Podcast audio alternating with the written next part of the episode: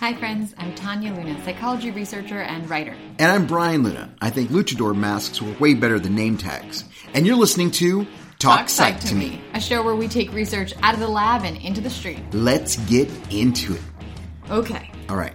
As you know, with the Russian invasion in, in Yes. Ukraine, it's hard to think about anything else. Yeah. I'm from Ukraine, hearing a lot of stories, you know, updates from my family, Yep. from the news. We're trying to do what we can to help. But because my coping mechanism is attempting to understand humans and, and our minds, I thought we could kind of cut out a little sliver of understanding today by talking about the psychology of power. Ooh, okay. We won't talk about power at the government level. We'll talk about it at the individual level, but Mm-hmm. ultimately, governments are made of people. So Sure. maybe that'll help us understand power in that sense, but more immediately, power in our everyday lives. Sure. You feel like talking power with me today? Hell yeah. All right. So you're a pretty powerful guy, Brian. Yeah.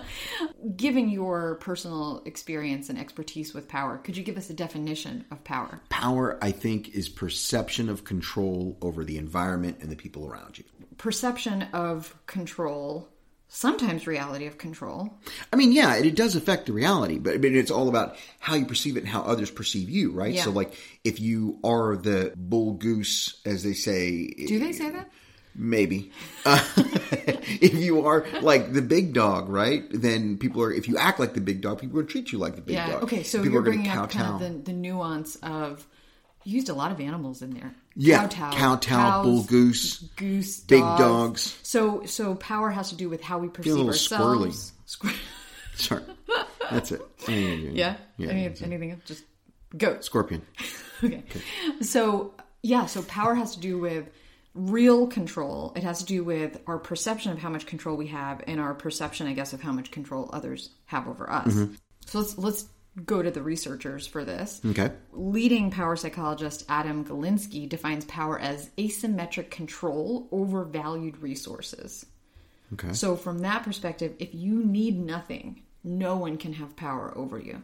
Yeah, I guess that's what they say. Like the person who has zero F's to give, you know, like you can't fire them. You can't They're the like scariest uh, of people. Yeah, yeah, because they don't they don't care. I mean, there's always one like that in your group too. Growing up, there's always the one guy who doesn't care if you, you're going to get arrested. Doesn't care if you're going to get in trouble. I feel like maybe I was that one guy. I don't know. You might have been, but we had we had like four of them, and uh, so it made our group pretty volatile because you know you never knew what these people were. The chaos factor, like And were there like five people in your group? no, no, no, no. It was quite. It was quite a large group at one point. Okay, gotcha. It's always the ratio that matters. So that's one definition of power. More recently, researcher Dacher Keltner has added some more nuance to the definition of power. He describes power as one's capacity to alter another person's condition or state of mind by providing or withholding resources. So this can be like food, money, knowledge, affection, Safety. safety, exactly. Mm-hmm. Or administering punishments, and that could be Yeah. physical harm, Yeah. job termination. I like that one better than that first guy. Yeah, that Okay, asymmetrical Galinsky. Galinsky's like giving us the method that's on the Snapple bottle, and this guy's giving it. Yeah, I don't think you could fit that on a Snapple Well, I mean, you know, part of it, maybe two Snapple bottles or something, but like this guy's giving it to us like, hey, resources and physical abuse. I Like, actually that's how- separately really like the idea of using Snapple bottles for helping people understand psychology. it might just need to be a little pithier. It helped me learn the migration of certain birds or something. I don't remember exactly, but so it are didn't some- help you, did it? No. Yeah. No. Okay, so all right, so you like the Keltner definition. I do too. I think it's really interesting because it also opens up our recognition of the fact that power can happen at the global political level or it could even happen at the, Mm-hmm. The neighborhood level. neighborhood level, Yeah. at the individual level. At the house level, inside the at house, the house you level. know. So let's talk examples. Obviously, currently we're seeing Russia attempt to have power over Ukraine. Mm-hmm. You're seeing other countries, NATO countries, trying to attempt to have power over Russia Yeah. by taking, you know, resources away. Isn't it funny that when you, first said the topic we're going to be talking about right now, power, the first word, like we're doing word association, Yeah. first word that comes into my mouth, Goose. my mouth, my mouth. Yeah, that's right. Cow. For in my no Dog. abuse. Abuse. Yeah. Yeah, we'll absolutely talk about abuse of power. Right. So so let's talk about day-to-day examples, whether it's examples with companies, Yeah, supervisors. spouses, uh, supervisors goats. have power. Uh, certain, uh, like you have power over me in the mornings because you withhold resources, such Yeah, as breakfast. yeah, like I don't. I, Oh you my know, gosh! And I feel like you withhold power over me in the morning. In what way? I have no you resources. withhold whether you're going to give me positive feedback on the breakfast. What? Could you you see me? I'm like like I look like one of those anxious waiters at a fancy restaurant where I like remove the big metal. Yo, it? meanwhile, it's the Well, same wait. thing every day. I'm a creature. I haven't. I vary. There's three different types of breakfast that I that I want, and they're it's all egg related. It's either a egg sandwich, um, egg with hot dog, or egg with sausage, and that's it. There's Okay, no variation. you know what you do because you've stopped eating eggs and we eat just. No, I mean? I mean, just egg. Sorry, just the, egg. the resource you withhold is, is again your This is fascinating. I, and this is this is a great thing of power because some people don't realize that that yeah, they, uh, this is okay. Uh, this is eye And because you have a big booming voice, you have power over who gets to finish the sentence. So I'm trying to create a visual here. What do you call that metal thing that waiters in fancy restaurants have? You know, I'm it- afraid to. I'm afraid to answer. Am I interrupting or are you? No, you you're not. You're answering a question. It's called unless a- you'd like to withhold an answer. It's called a carrot. Seriously. Yeah, and you pull the carrot off. Are you to- messing with me? Yeah, you put them on a platter, the Yeah. silver thing. Yeah, it's called a carrot. Oh, silver platter. I'm Yeah. just gonna say that. No, but it's called a carrot. Okay, carrot. I'm just kidding. It's not called. I, I just made that up. That was so. I have power over you because I'm withholding resources. You're withholding. I'm withholding English. knowledge. yeah. So so so I stand there and I'm like, sir, we shall be serving today the just egg with the beyond whatever Sausage. sausage. and then I just stand there and do you see how nervous I look just waiting for you to be like No! and then you'll give me like a little nod of approval. Y'all, this is all in Power Tanya's head. This is all in Tanya's head because what happens is she, do you want a bowl on the floor or do you want a plate at the table? And I'm like, I'd like to not eat with the dogs if you can. so you give me a plate, and then the only thing you ask me, tortillas or do you want um uh, bread? And I was like, I guess I'll just do you know. Do I say like that? Is it tortillas? tortillas? so Uh, but can you tell me about clearly this is but wait, do you really feel like you have power? I have power over you over bread? Absolutely. But it's the same. You, it's the same breakfast every day. What do you think? One day I'm going to wake up after 40 days of eating it straight. I'm going to be like, hmm, send it back. It's not. It's not up to. well this is why Are you going to be like my mom and, and eat everything and then want to send everything back? I told you she did that at Denny's. What does she tries do? to have power. So my mom, um, first of all, when my mom was in her 50s, she was getting the 65 year old special. So she was Oh, like always on the hustle. And meanwhile, it's four dollars or two fifty, right? So like that's the that's the swindle. that's- My mom's a hustler, baby. No, totally, I get it, but it, it's an unnecessary hustle. That's what I'm saying. Okay. it's an unnecessary hustle. So my mom used to get that thing, eat everything except like the crust of the toast, and then try to send it back. She'd be like, "No, no, no, no, no, I, I so didn't like it." who do you think had power in that relationship? Mom, because she always got that four dollars back So or what was the resource she was withholding or the punishment she was wielding? They didn't want to deal with mom. Okay, so yeah. she was so the like punishment. she was the punishment. So that's power. yeah, my mom always had power Okay, like that. can you tell me about a time that you felt that you had power? I think it was. Uh, there have been a couple of times when I've had jobs in the past that I don't want to sound whatever, but like Powerful. I did a lot, and there was always we we had bosses there that were pretty toxic, right? The, these two individuals, I'm not going to even say their names, jerk asses.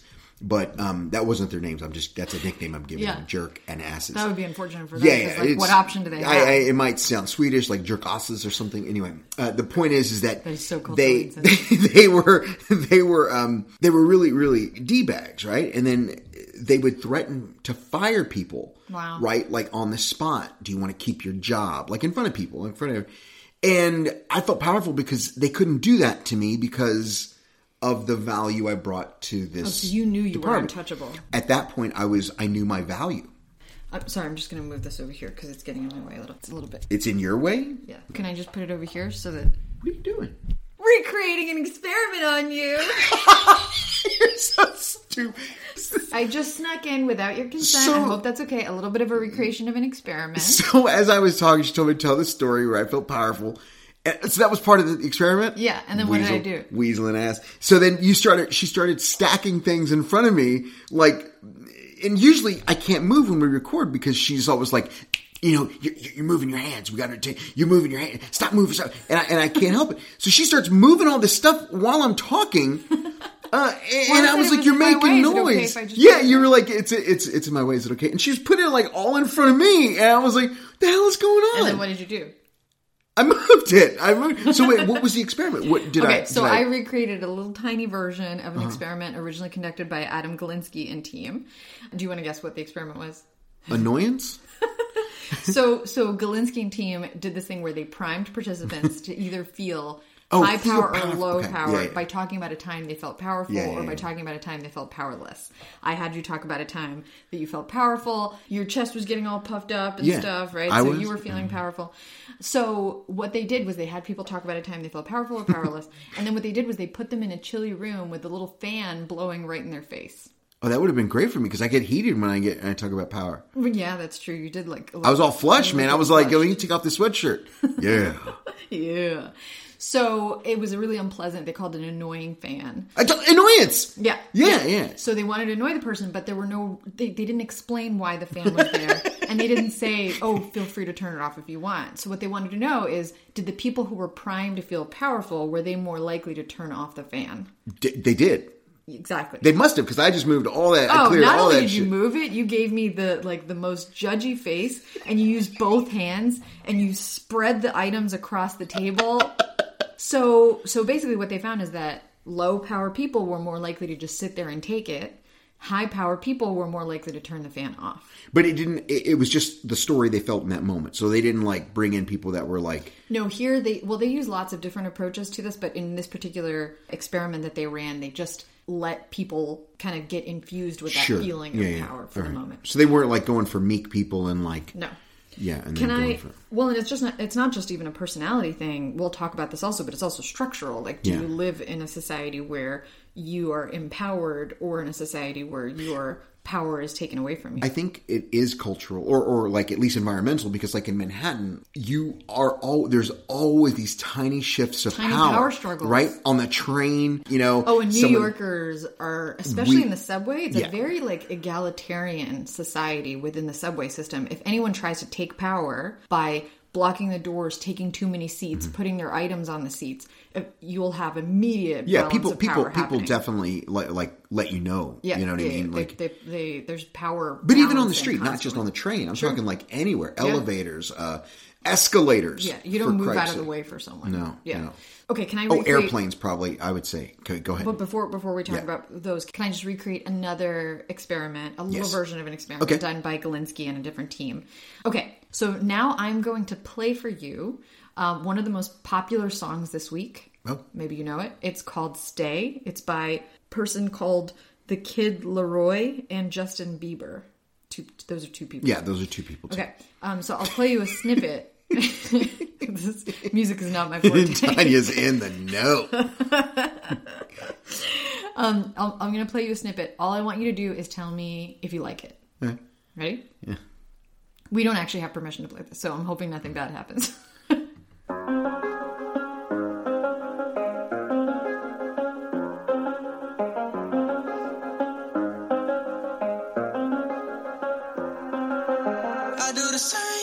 Told you that I never would. I told you I changed, even when I knew I never could. Know that I can't find nobody else as good as you. I need you to stay.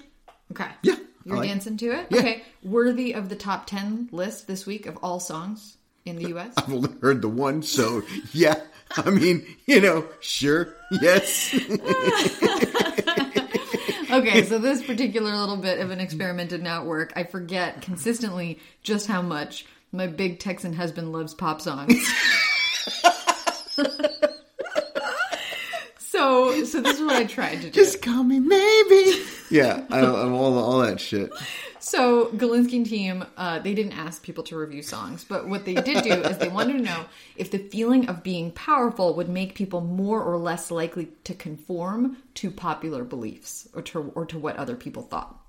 Oh, so most powerful people were like, "Nah, this is garbage." They didn't play songs in their experiment, but they asked people to share their opinion after being told what the popular opinion was. And what Oh. they found is that the people who were hyped up on that feeling of power, they were much more likely. it's not that they necessarily were like naysayers, they were just more willing to express dissenting points of view. I love that. So powerful feeling people are less impacted by peer pressure and groupthink. So can I tell you, initially when the song started, Yeah. My first instinct was to be like, nah. You Just know, like just immediately before it even started, like I was like in my head, I was like, I'm not gonna like whatever. And then I heard that, na, na, and I was like, I can't. And then those sweet And then, and then, libertines. and then my hips were swaying. I was like, ah, shoot. So uh, yeah, yeah. So I, I I can't. didn't like Justin Bieber. Was there another I don't. That, I, that wasn't Justin Bieber that was just singing right there. I don't know. That was the other guy, That was the kid. LAROI. The LAROI. LAROI. LAROI. Le- Le- sorry. I'm so sorry, kid. Sorry, Um, kid. But anyway, because probably he's listening. And I don't, I don't, honestly, I'm not just saying this. I don't know that I've ever heard a Justin Bieber song. To be honest. I mean, look, I'm not gonna lie. I'm You know, I'm not gonna front. later. I'm not gonna front because you know I'll tell you right now. I love Taylor Swift, so I'm not gonna sit here and be like, oh, I don't know Justin Bieber. Is Taylor Swift like girl tough- Justin Bieber? Taylor Swift is like the poppiest pop of all the pops. I don't think you can get more pop than can you? Like Taylor Swift. I know that's not my area of expertise. Unless you're talking about pop psychology. Anyway, Oh. oh, oh. Anyway, that brings me to my next question, which mm. is you know, we've already touched on a couple of ways that power impacts us. On the whole, what does power do to us? When people feel powerful, what are some of the impacts? I think a strong one is more likely to take risks. I think that's the big thing, and that covers everything. Because, like, with risk, meaning like social or standing out or, you know, going against the grain. And I mm. think we saw a lot of that in the last, you know, I keep going back to our previous election. Local opinions. national? No, national. And all these opinions that I was like, holy shit, I haven't heard that since the 80s. Hmm. You know, like, like people being so outwardly. Oh, and I wonder if people perceive someone as more powerful if they come across as kind of icon- iconoclastic. Like if they're saying something that's unpopular, I wonder if the way people perceive it is like that person must be powerful. Yes, exactly. Okay, so you talked about willingness to speak your mind, risk taking. Uh, I'll share just a few others. So, Dacher Keltner, who I mentioned before, he's one of the leading power researchers today. He writes in his book, The Power Paradox. We'll talk more about why it's called that in a little while. Uh, That's also a Justin Bieber song, Power Paradox. Par- power Paradox, Power Paradox. Paradox. Oh, that's good. Yeah. Power paradox. Power paradox. So uh, he writes that people who experience more power tend to be healthier, tend to be happier. On the flip side, powerlessness is a predictor of stress, anxiety, physical inflammation, shortened lifespan. Uh, power can make us more likely to take action to achieve our goals or remove obstacles, like what we saw in the annoying fan experiment. Uh, it makes us more likely to express our genuine opinions, as you mentioned. Um, and in fact, researchers Hirsh, Galinsky, and Zhong found that power seems to be a disinhibitor. So it's almost like it makes people feel more comfortable, more safe being themselves. Like if you really want to see who someone is, give them some power. Oh, yeah, yeah, yeah. So that's one theory around it. And this is great if you have power, but it also means it triggers this vicious cycle of powerlessness for people who don't have power. You're sober and single? Tune in to the Sober Dating Podcast with Kathy Vandenberg. We're constantly evolving and learning new things. This is why at the Sober Dating Podcast, we not only talk about expanding your love life, we share space with the many subjects that surround love and recovery. Through exploring our traumas, we build ourselves into better human beings, ultimately becoming better partners to those we choose to connect with and love. Join us as we explore the richness of sober love, beauty many experience in solitary life, and how recovery brings it all together. The Sober Dating Podcast. New episodes weekly. Join us for conversations that will set you and your love life in a new direction. I, I think a perfect example is us. Like uh, when we have birthday month. We have birthday month. Okay. But and you're a terrible birthday month has been suspended. for you. Uh, but tell but okay, share what birthday month was. So birthday month is exactly that. If say your birthday's in April, Just hypothetically, which mine is coming up next month. So starting April first until the thirtieth, Yeah. anything you say goes. You get to choose dinner. There, they, no one can argue with you. Yeah. You're you're in the right. you have total power. Total power over the relationship, over all the choices. Um, what what you do for your birthday, everything, what kind of presents you want, Yeah. presents. And then in theory, October is supposed to be someone else's yes, birthday month. and then hypothetically, aka say mine. the other person is in October, Yeah. and then th- it's their turn. and right? total power during those months. Yes, total power during those months. Now we suspended Tanya's because she We? We was a malevolent leader. She so so when it's my birthday month, I'm like, I know Tanya wants to do stuff like you know like uh, dumb stuff like hiking and and like stuff that that can hurt us, deep sea diving and all that stupid stuff, stuff that can kill us. and so eh, on my birthday month, I'm like, hey, let's go take the dogs to a trail.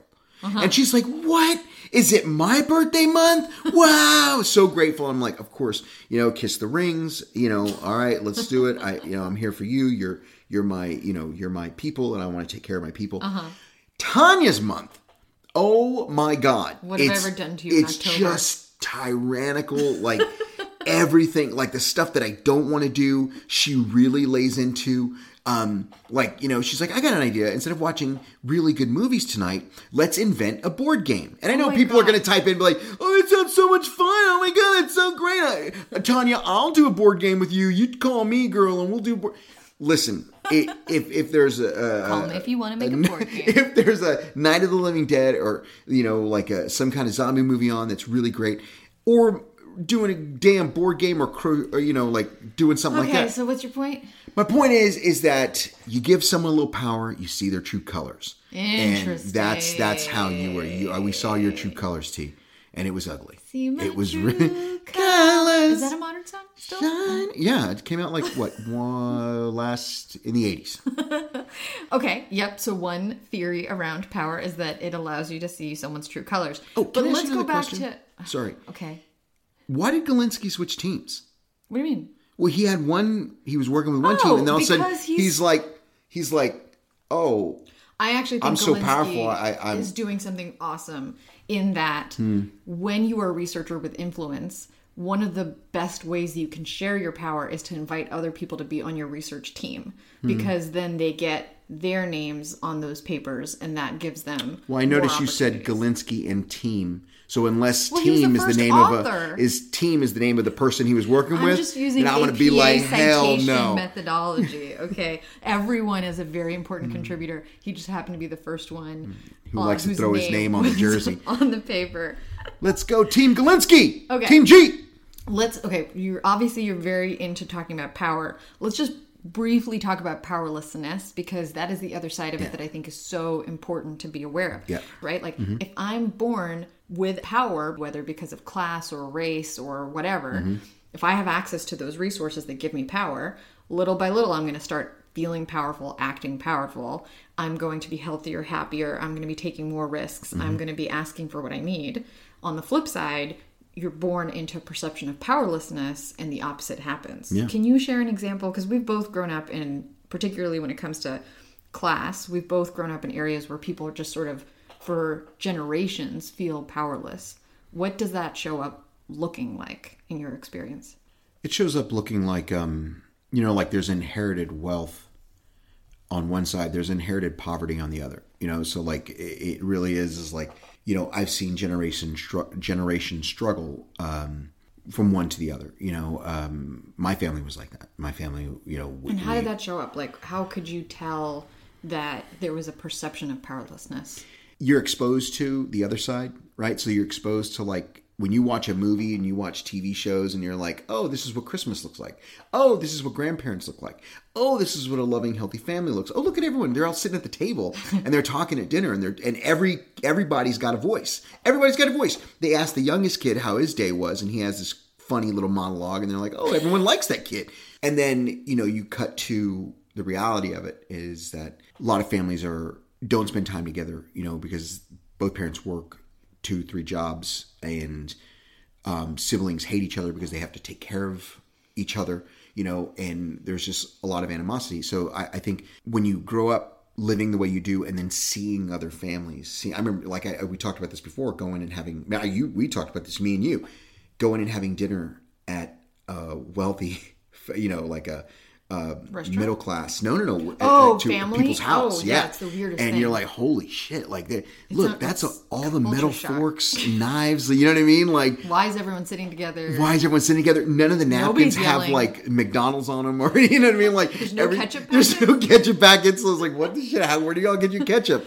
But then it's perpetuated as part of culture too, right? So because maybe systemically you lack power, psychologically then you lack power. Oh, yeah, So then you go on and teach your kids about things like, well, don't speak up and don't take risks and be safe and be careful Mm-hmm. Yeah. and no one wants to hear from you. Or better yet, don't risk saying the wrong thing. yeah. And then that leads to even less power and less power. I, I think a, a great example of this is growing up how we dealt with the police, being told growing up, like, I can never leave my house without my. Since the day I got my driver's license when I was 6, 17, 16, 16, I have never left my house without my driver's license. And I know a lot of people are like, oh, that's very responsible. No, that's not how I grew up. Because it comes from a place of fear. It comes from a place of fear. It comes from a place of powerlessness Yeah. against, um, you know, driving in the car with three brown people. You get pulled over. Like a cop can pull you over and be like, "Where y'all? Where y'all going?" And you got to answer. You know, my white friends don't have to answer that shit. My white friends would be like.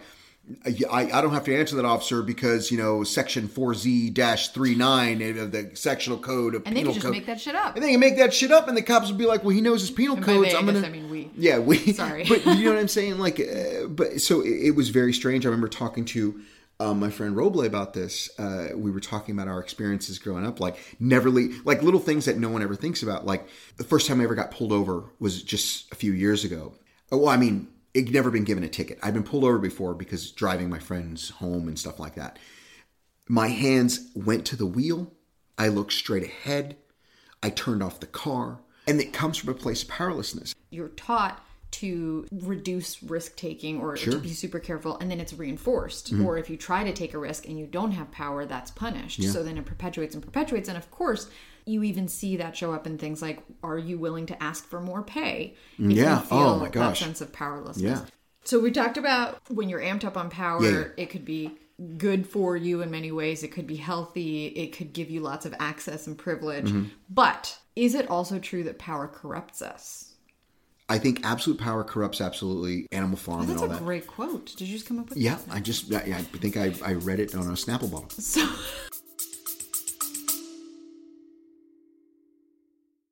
Hi, this is Ross, the host of Smells Like Humans, a show about interesting and quirky human behavior. We bring humor, empathy, and warmth to topics such as relationships, dating, work, self compassion, weddings, phobias, aging parents, travel mishaps, death, and many more. Ever wonder what happens at a cuddle party? We talk about it. Free range kids in restaurants? We've got some thoughts. Bedtime stories for adults? We're on it. Light, fun, unscripted conversation and personal stories. Please join us by clicking the link in the show notes.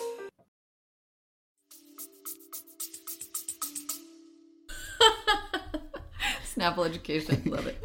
So, here's what the research shows it turns out that having more power can actually reduce our ability to experience empathy. Oh, For example, our friend Galinsky, this time With another team. with Rucker and Magee, found that power limits our ability to take other people's perspectives.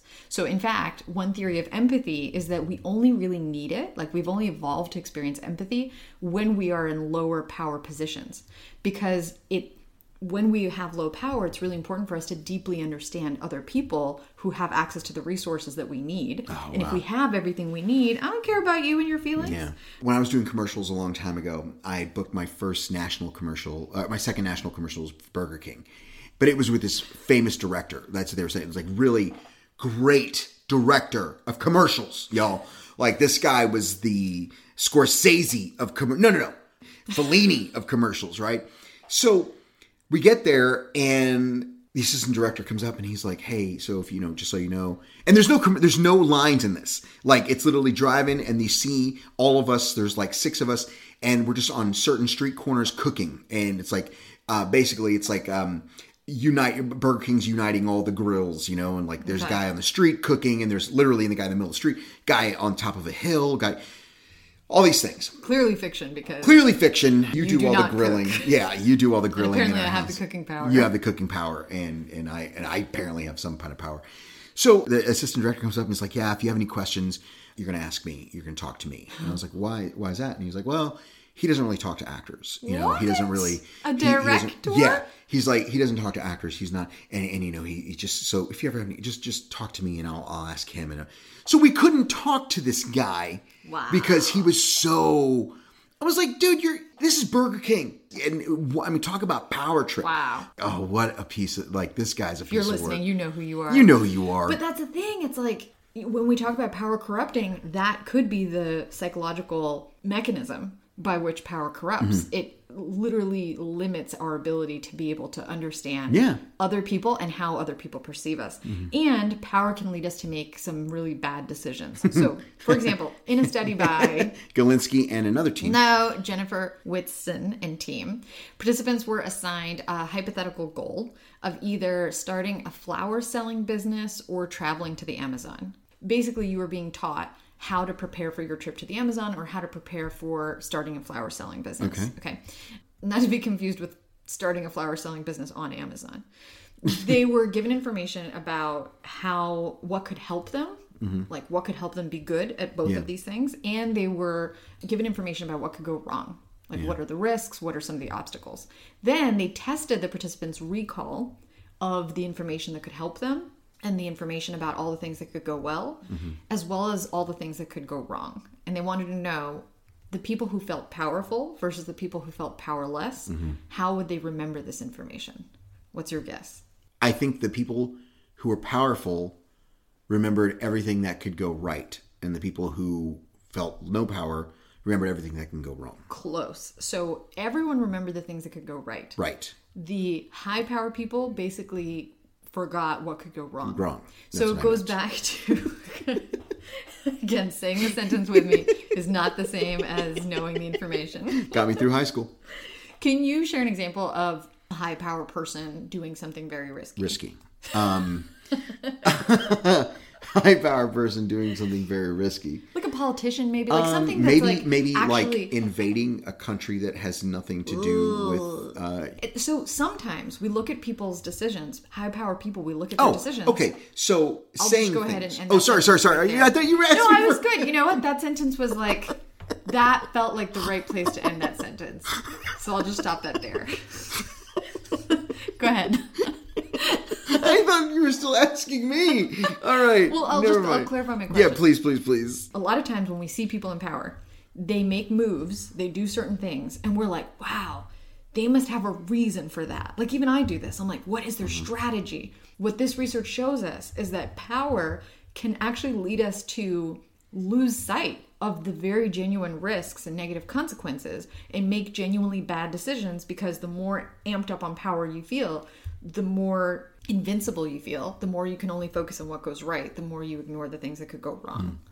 So with through that context, It's too much. I, I I can't even pull one thing out of the air because, like, if you think about some of the stuff that Trump said on his way up when he was when he was being elected, like he would say something and you'd be like, "Oh, he must have a reason for uh, that." That's what comes to mind right now. But I mean, there's just so much. or even There's- situations of politicians being caught, you know, Oh. CEOs being caught embezzling, Mm-hmm. you know, politicians being caught with all sorts of drug charges or whatever. Super Bowl, um, Seattle versus New England. Are you just changing the subject or is this an answer? the ball is on the three yard line and there's like what 30 seconds left something like that new england's ahead by like four points three points or something like that. Seattle's on the three yard line about to go in. They have all the time in the world. They have the best running back in the league marshawn lynch. The coach for whatever reason pete carroll decides for whatever reason to throw the ball on the three yard line on a slant route, meaning you're throwing into where all the players are in the middle of the field, in the middle of the end zone, instead of running the ball three times with the best running back in the league. And they lose the game. They lose the Super Bowl. Oh, the ball's intercepted. They lose the game, the Super Bowl. They lose it in front of millions of people with 30 seconds. You're just watching this and you're like, what the hell? Okay, as you probably know, I don't know anything. I don't understand anything you just said. But however, it sounds like what you're saying is this coach felt so hopped up on power Yes! that he was like, I know better. Felt indestructible. It Yeah. went against 60 years of experience of football. Right. And and like it was just one of those things where it's like so blatant. Like even the even the comment comment com- commentators were Had no comment. had no comment. They were like, I can't even. You know you're in trouble if you're a commentator. you- with no and comment. and your only job is to comment, and you ain't got none. So, yeah. So we know power can make us feel indestructible, which can then be the very cause of our destruction. Yes. So, too much power can be dangerous to others, can be dangerous to ourselves, but there's a twist. Ooh, Can you think of examples of powerful people who use their power for good? me. Birthday month, April. Come around. So you are an exceptional leader. I Nelson. Mandela. Everyone. Well, let's talk Brian Luna. Oh, well, let's talk. Oh, why not Mel- Nelson Mandela or Brian Luna? I pick Brian Luna. um, You are uh, everyone I've ever met for whom you were in a leadership position. Feel free uh, to. Yeah, you know, Hector. I us know Hector's typing right now. I have heard nothing but positive feedback about. You know, people talk about the fact that you look out for them, you go out of your way to help them, you roll up your sleeves, you stay late, you do all the stuff that is essentially you have power, and because you have power, you are doing everything in your power to help those people for whom you feel some sense of responsibility. So, what's up with you? How come you're not throwing the ball incorrectly? or embezzling or you know making people feel awful as a result of having all this power and i know you're not impervious to it because i saw your chest swell and i saw you get all flushed and i saw you push my stuff off the table I pushed when you stuff felt off the powerful. table. so what do you think is different about you I remember or and or Nelson Mandela I, and Nelson Mandela. I think I can speak for both of us. um, pretty sure I can. Let me. Yeah, I'm pretty sure I can. Um, I remember when I when I first got my management position, uh, starting out, I read Band of Brothers, and um, he talks about Dick Winters. Dick Winters is the is the yeah yeah. Dick Winters is the is the captain. He's he's the leader of this uh, of this group of the, this um, band uh, band of brothers. This this particular uh, paratrooper group, first paratrooper group in World War II, and he started off as lieutenant, um, and through the course of the war went up to captain, um, if I'm not mistaken. So it's a quite a leap, and the way he led was from the platoon. He led from the group, From within. He led from within. He wasn't in the back, um, pointing to people to to go to their deaths. He was there, hand in hand, and uh, you know it, it, the way he talked about his leadership, even even during the training, like uh, Currahee, like when they were at their training thing, and how he treated um, the people in his command. It was it was this loyalty you can't really put a finger on. You know, you can't really define. It's just he was there with them on every run up. Um, and so that for you was like a role model of how to lead yeah, and, and they had a they had a phrase, "We stand alone together," you know, and so that's how any any company I've ever gone into, we've always been up against it with in terms of like the demand of what my what what's what's being asked of my team. yeah So we always felt alone. We always felt so in my mind. I always felt that well, we stand alone together. We're all And I see you doing this- this with any time you get access to some sort of resources that others don't have. Like when you got a, an acting agent, one of the first things you did was like look out for people who wanted an agent so you can make introductions, Mm-hmm. right? Or even earning more money, you look out for who can you help with that money. So that's that seems like it clashes with the research on power corrupting until we look at the research of Nelson Mandela, Galinsky, no Nelson Mandela, and Galinsky. They were Uh, on the same team. Yeah, but Galinsky was the first author. No, uh, actually, this was uh, this was research done by Katherine DeCelles and team, and they found that power impacted different people differently. So it was a kind of disinhibitor. It made people more of who they were. So what they found is that for most people, getting more power made them act more selfishly. Especially, it's like disinhibition combined with uh, that reduction in empathy. But for people who saw themselves as highly moral. So if being a good person was part of their identity or doing the right thing was part of their identity, having more power actually made them more selfless. So the more power they had, the more they felt this responsibility to share that power and to use that power for good. I'm Dr. Julie Bruni, And I'm Dr. Jeremy Allen. and we want to be your doctor friends. We are two physicians who work at a nationally ranked practice and take care of some of the world's greatest athletes. We field questions all the time that start with, My cousin told me this, or like a fitness guru sent me a targeted ad about that. We love answering these questions and offering peace of mind to our loved ones. So are you feeling confused? Listen to your doctor friends. Adrift in a sea of medical misinformation? Listen to your doctor friends. Just bored on a Tuesday? Listen to your doctor friends. Come on, let's be friends. Get by with a little help from your doctor friends. Listen to your Doctor Friends podcast wherever you get your podcasts. I, I mean, I guess because I've been blessed with good leaders and bad leaders, and it's scary. It's scary when you have people reporting to you, or when you have people like um, under your wing. Whoa, like because I always felt like it's my job to not just get the most out of them for the job, but to get the most out of them so they can take these skills on to do something else or to be be something better. So I always felt like a You felt responsible for the person, not just for not for productivity. Yeah, and productivity will solve itself if the people are doing what they're doing and learning more and um, and having fun and enjoying. it's like a byproduct versus the end goal. Yeah, yeah, and I've always can found that, that because and and it's it maybe sometimes uh, for a lot of employers it was the long way around, but it was the long term uh, effect. You know, like it it it it lasted longer and it made better people. It made better because you're feeling good about your work. You- You're finally having purpose and you're having meaning. I, eh, but but it was really scary. I, I mean, because I was I, my first management position. I was hired from within. Like I, the the team I was I was working with, I was now leading, and a lot of them were a lot older than I was. So it hmm. was very intimidating. So I wanted to lead as if I was still with them, you know, like we're all in it together and I'll be there to guide and we'll all work together to figure stuff out. Or um, if one person is lagging, we'll, we won't point at that person, we'll lift that person up, we'll pick up the slack. And, um, and I don't know, I, I just, I, it's, it's, it's always meant something to me to, I remember the first time I was made captain of patrols in elementary school. I took it very, very I'm seriously. sorry. What does what does captain of job description? patrols? So And does that it come with a uniform? Mm, well, you get a different colored badge. Oh, great! And it From- comes with Do like you usually wear a badge? yeah, like if you're a patrol, uh, you know what patrols are? No. Okay, so in Texas we have these things called patrols, and they carry these big signs, um, stop signs on a on a big end of a stick. So uh, you station you're stationed at several crosswalks And near the elementary stopping? school. Cars. Oh. So there's a there's a there's a point person at every crosswalk and then two sign holders on opposite ends of the street. Wow. So so when you're a kid and there's people waiting to cross, you look to see you have the responsibility to make sure there's no cars coming, and then the the you have the power to stop people. so then the cars. yeah so then the sergeant, uh, which is the person who doesn't have a sign at this place, goes signs out, and then you put the sign the, the the sign holders hold the signs out and c- stops the cars Wow. and let people lets people pass.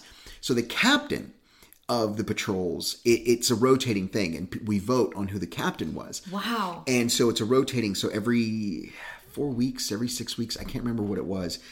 You, you we, we change we change roles, and uh, and the captain's job was to open up, get there early, open up the the closet with all the signs and the helmets and the and the the the Badges. like little badges, but it's like these little belts and a sash over your thing, so all I bright knew there orange. was a costume. so yeah, Brian hell yeah. Doesn't ever get fully I don't wake up. anything I don't wake there's a up without a costume. costume. So, um, so then it's, I was really into it. And you, you have this little stick with the keys, and you're responsible for getting all the gear in, all the cones, and you walk around from station to station to make sure everyone's okay and everyone's not like putting the the, the, the sticks out too late and hitting cars or cars running through and.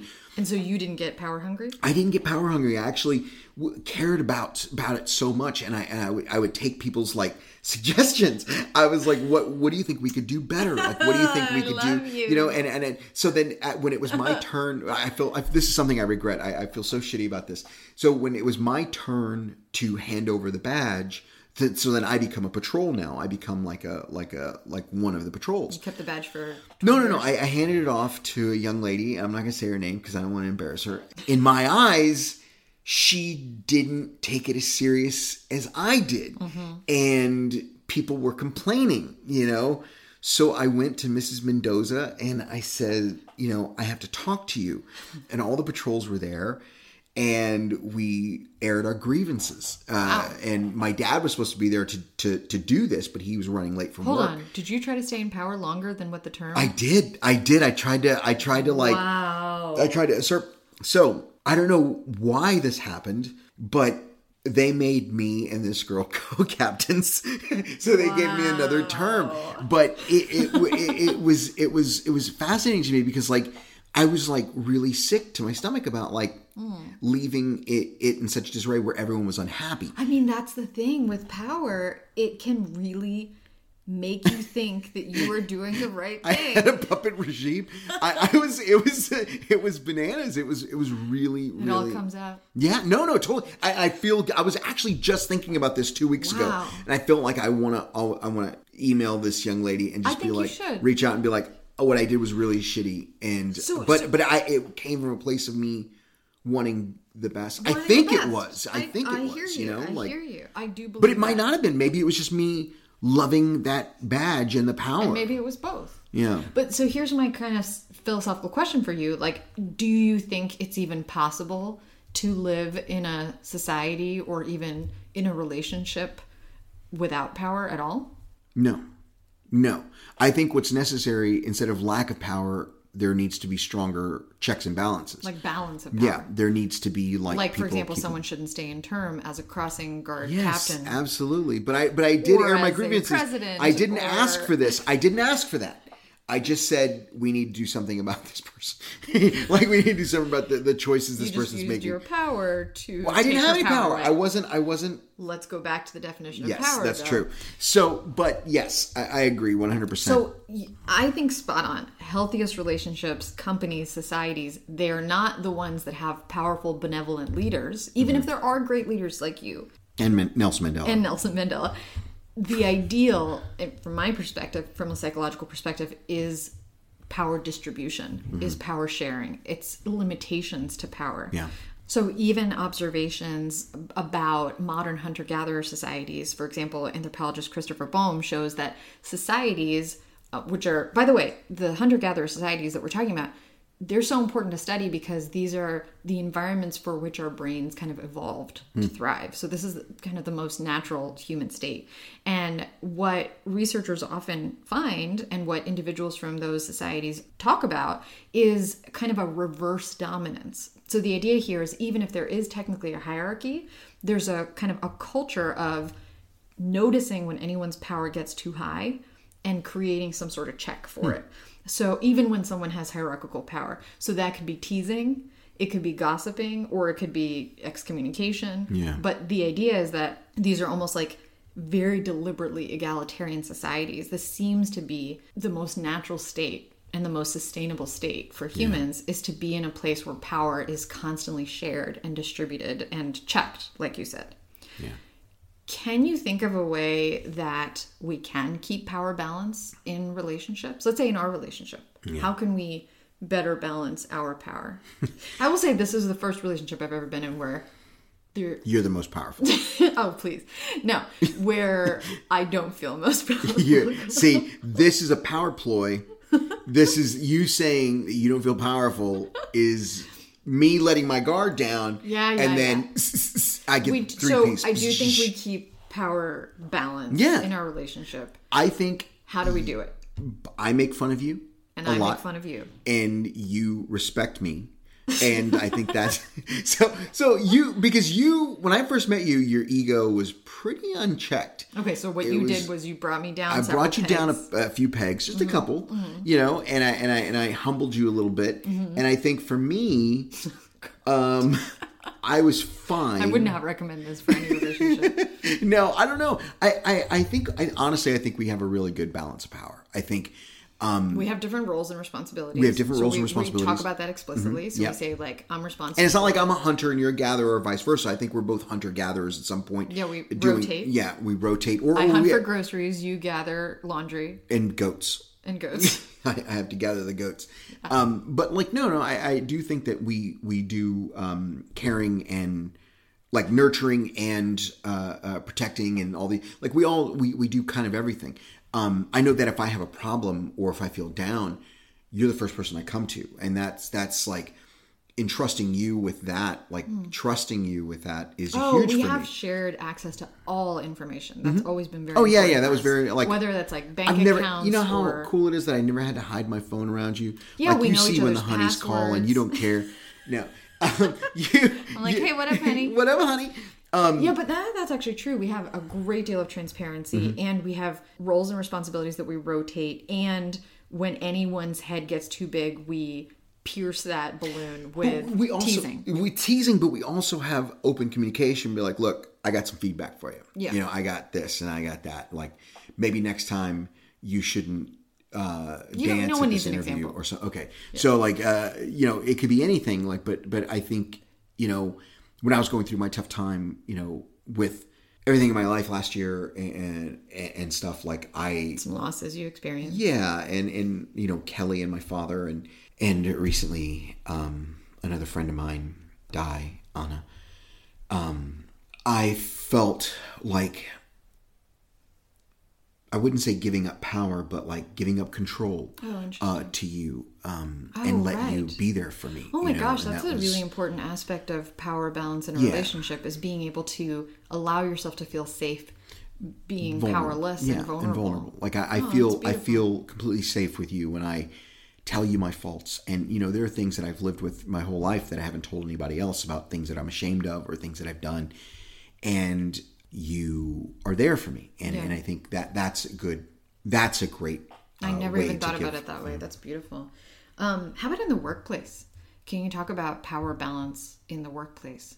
Yeah, I think Like, what are some systems? never i don't know you know I, i've worked with managers before and leaders that couldn't admit to being wrong and i think that is one of the most powerful things you can do is admit to your team you're wrong or admit uh, show that vulnerability And it's a power balancing move. yeah and let people be there for you just like we're talking about in the relationship Yeah. let your team help with those areas that you're where you're wrong um, by just being open transparent knocking down the the, the walls of like um offices and you know this is i'm in this office and you're in that office you're in these cubicles i'm over here and just kind Oh, of like, like, no, uh, no corner office. not necessarily yeah i mean like maybe you do have the corner office but maybe there's no wall you know like maybe you have the corner office but but maybe it's just like it's open You just got me there because now I'm like, it, so then if there's no wall, is it an office? But you're saying don't have like, this is where the important people go, this Yeah. is where the less Yeah. important people go. Yeah. I think also things like never let one person make, be able to make a decision that deeply impacts the life of another person. Like, mm-hmm. Oh and any yeah. company that I've Holy ever shit. been a leader in, it's been so important for me to do things like no one person can ever fire someone without input from others. So you can never make that decision alone. You can't decide on someone's pay alone. You can't decide to hire someone alone. Like any of those high power decisions, I think it's so important to at least distribute that power And across multiple people and then make the power be two directional. So if I can evaluate, if I'm your manager and I can evaluate you, you should be able to evaluate Yeah. me as well so that I'm not the only one who has that power over you. We have that power over each other. I think that's beautiful. I love that back and forth, open feedback, open line of communication with one another. You have feedback for me, I have feedback for you. Doesn't necessarily mean it's negative. It could be anything. You know, it could be just information. I love that, and I love that taking away that power to to when it affects someone else. I think that's I think that's And think about what So we well gain put. from that. Like more people feeling safe means more people being willing to take those positive risks Mm-hmm. and people that are healthier, people that are happier, people that are willing to speak their mind. Like if that's what we're really wanting as a society, it doesn't start with saying, "Hey people, you should feel the courage to speak your mind." It starts with distributing power in a way that makes it safe for people to be able to speak their mind. I think that's why when I think of power, I also think of bullies, and like I hate bullies. And so like when um, you you see groups of people like the LGBTQ community um, having to fight for Basic rights. basic rights, things that we take for granted or that we just don't think about. You know, like um, something were to happen to you. I collect benefits, and I think that's what That sounds should like a be. threat. If yeah, in case something happens to you, Great. I'm glad we have that I'm not going to say it's re- it's reverse because I don't even want to think about that. No, nor do our listeners. But if something happened to you, Uh-huh. they want to know I'm taken care of. But no, I mean, but like thinking about that, like you know, I was listening to comedy earlier uh, from 2010, where they were t- 2010, where they were talking about the rights were taken away from this community in this state, and you're like, what the. Like what why Yeah, and I think know? it's really important when we talk about psychology not to think about the brain as though it exists in some sort of bubble. We Mm. our psychology is impacted by our environment, and so if our environment makes us powerless, our brain is going to be yeah acting powerless. If our psychology, if our environment empowers us, our brain feels that power. you you hear the phrase glass ceiling all the times in poor communities you know like um, Yeah.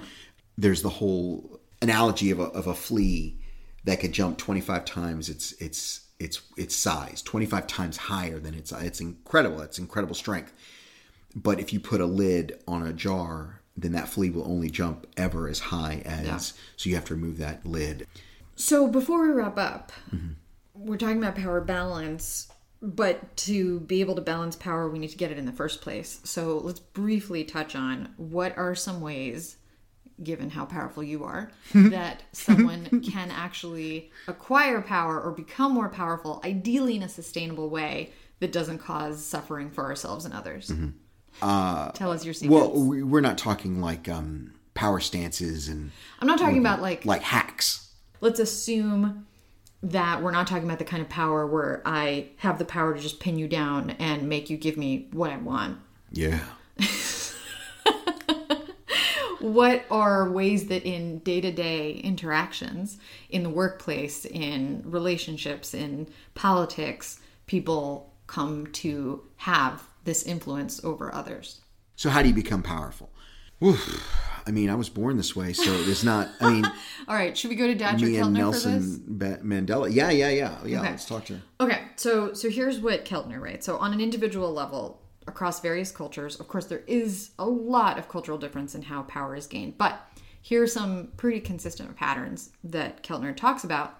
So he and his colleagues have found that contrary to the kind of Machiavellian perspective of fear and control leading to power, really increasingly in society, what we're saying, it depends on our ability to understand and advance the goals of group members. Hmm. So I can gain power if you believe that A, I understand what you want, what you mm-hmm. need, and B, I can give you what you need. Yeah, right? So like we often see these powerful people as like these bullies but really what tends to give them authority is there's a group of people that feel like this person is looking out for me and my best interests. Mm-hmm. And ultimately that is what makes people give up their power to that individual. The more people feel understood and the more they feel like someone gives them access to something they want the more power you can build but here's where the challenge kicks in and this is where i, I mentioned before the book the power paradox so mm-hmm. keltner talks about this power paradox power paradox that's hard to say power paradox power paradox. power oh okay Power paradox. yeah Power paradox. show up. Okay, so the power paradox, he says the skills that we need to get power, like empathy and sharing resources, they tend to deteriorate as we grow more powerful. Hmm. So, what gets us that power, those very skills are very hard to maintain because then we have what we need and all of a sudden we get power hungry and we lose our empathy and we and we crash and burn. So to keep power, people have to continue exercising that social responsibility and care, especially if they rely on others to keep them in power. Yeah. And I think a little humility too, like having people in your Yeah. in your corner there instead of hype men. You know, you got people there that unhype men, you know, Right. to just knock you down a peg keep you time. in check Yeah. because if you allow that power to kind of blur your ability to see the impact that you're having on others, you are ultimately going to lose that power. yeah, And lastly, because you and I both believe in the beauty of shared power, Mm-hmm. what are some ways you can give power to others if you have some? any decision, eh, whether small or big, start including people on the decision making. Uh, Decisions are power. Like decision making power is power. Yeah. So even in a relationship, uh, like uh, if if you feel uh, that you have more power, or if you've been told that you're have more control in the relationship, start giving it up. Yeah. Start like you know sharing the those decisions. to Share the that. thing. Uh, share the- decisions. yeah. I'd say share credit, share information. Start a week with French and say we instead of I. Right. so start speaking French for a week and be like we we we, and instead of I. That's cool. Yeah, yeah. Um, and I think going back to what you talked about before, creating systems of accountability. Like, are you creating a space for you to receive feedback? Yeah. Are there checks and balances? Are you allowing people to evaluate you? And I'm talking about even in a relationship, even with kids, even and, and especially in the workplace, or if we're talking about in you know broader kind of societal systems.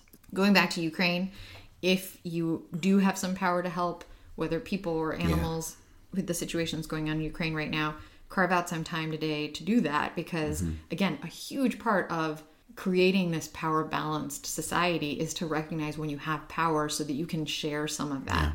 There's a lot of different ways you can help. It doesn't have to be financial. If you look online, there's you could even leave reviews um, to places, share and share that Emotional information. support, emotional support. Let people know that you're that you're thinking about them. Stand with Ukraine. I know Tanya and I do. You know who else has a lot of power, Brian? Our listeners. Our listeners have so much power. They have the power to rate this podcast. They have the power. They have the power to make our day just by leaving a review. Leave that review, y'all. I check. I want to hear what Brian y'all refreshes thinking that page every day. I just want to see what y'all think. Even if you think I'm terrible and you think Tanya's great, give her that power. I get it. I understand. She's the one. She's the hoss in this. So, Um, listeners, please use that power today. Leave a review. And as always, thank you for listening to Talk, Psych to me. Signs out.